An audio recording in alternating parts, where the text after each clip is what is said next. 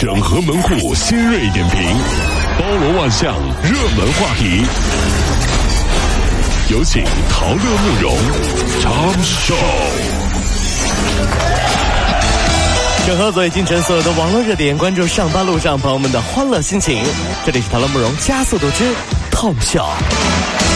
北京这两天呢，PM 二点五的浓度是居高不下。昨天这微博上很多大 V 转了个图，是令人啼笑皆非的。说是一张是央视的电视塔在没雾霾时候的照片，一张呢是在昨天雾霾的时候拍的。这网友看完了之后就调侃说：“热烈祝贺央视电视塔成功发射。”哟，因因为看不见了嘛，没了嘛，这直接发射没了 是啊。昨天这北京晚报就发文章，标题是“冷空气午夜进京，一再忍忍，这救兵马上就要来了”。真是抵抗雾霾全靠吹呀！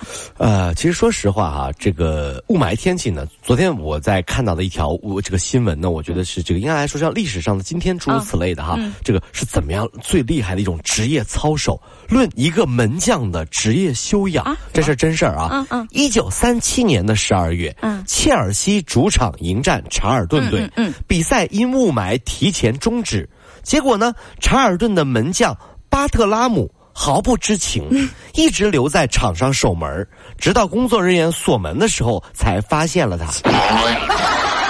这都是因为雾霾啊！对，全都看不到。这个是是不是？大家都走了，他不知道，他还守门呢。哎呀，怎么回事啊？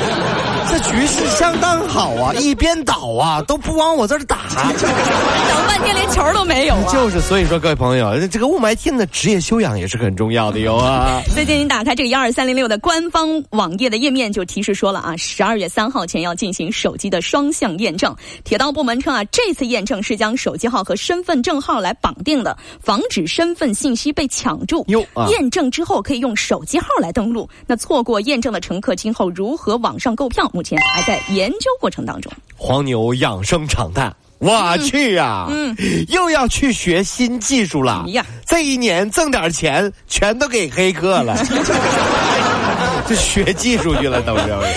夫妻赵兴旭和谢其中呢，他们俩是这个丁克家庭。赵兴旭认为，三十岁没有赚到五百万或者是更多的金钱，是坚持做丁克的主要因素。那么生活当中，赵兴旭是一直不抽烟、不喝酒，只吃植物油，崇尚养生。那如今呢，赵兴旭已经拥有了两套房产了，这些都是为养老在做准备。哎呀。给孩这个什么，这个每个人啊都有自己的选择，是吧？是吧？嗯。但是说没有五百万就不要孩子，这就矫情了，是吧？那那多少人都不能要孩子啊？就是说的好像有了五百万你就养得起孩子一样。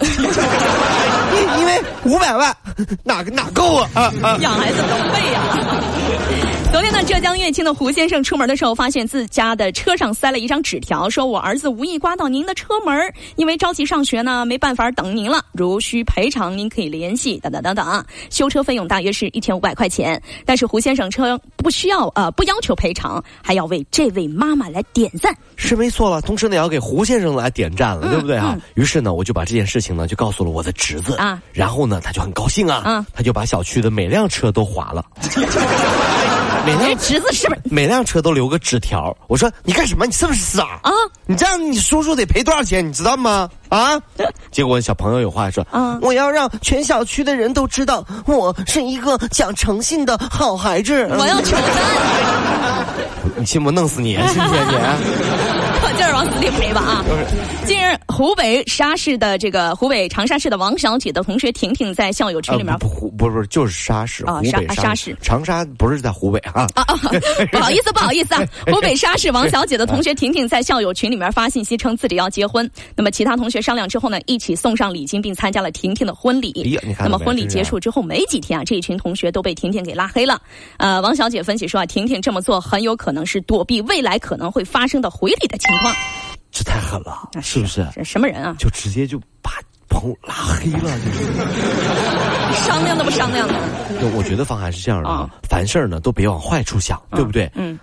哪有人这么坏呀？对不对？收完钱然后把你拉黑，对不对？也许你要怎么想啊？也许他只是离婚了呢。那你也太损了吧？啊，他不损呐，要要不就是欠高利贷跑路了。要不要不就是那啥了？我是发现千万别得罪陶乐。我跟你说啊，这这这这种人太好收拾了。我跟你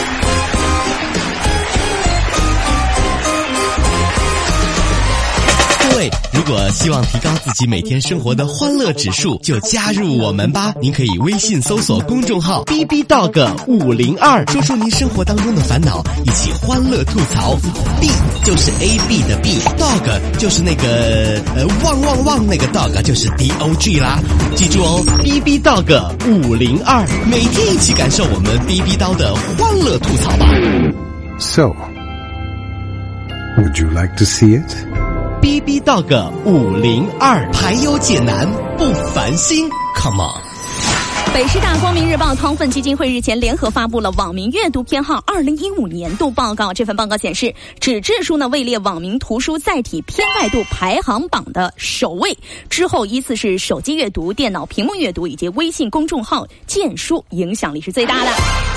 毕竟纸质书还是有它的优势的。啊比如夫妻俩临睡前、嗯。可以通过翻书的声音来告诉对方我生气了。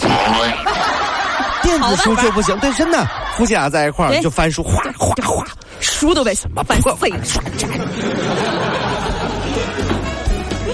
十二月二号呢零点起将下调国内汽柴油价格了，汽油每吨下调一百四十五块钱，柴油每吨下调一百四十块钱，全国平均折合九十号汽油每升下调一毛一，零号柴油每升下调一毛二，九十二号每升下调一毛一。那国内油价呢迎来了三连跌，这也是年内第十二次下调。比干爹好的是亲爹，对吧哎？比亲爹好的是三连爹别。说了。昨天有位网友爆料说，在上海飞往沈阳的航班上，机长呢偶然在这个舷窗上发现有人在刻字，说是个吴浩南一游啊。飞行员说啊，飞行九年首次遇到这种情况，真是奇葩了。小号呀，五号五号难到此一游啊，小号。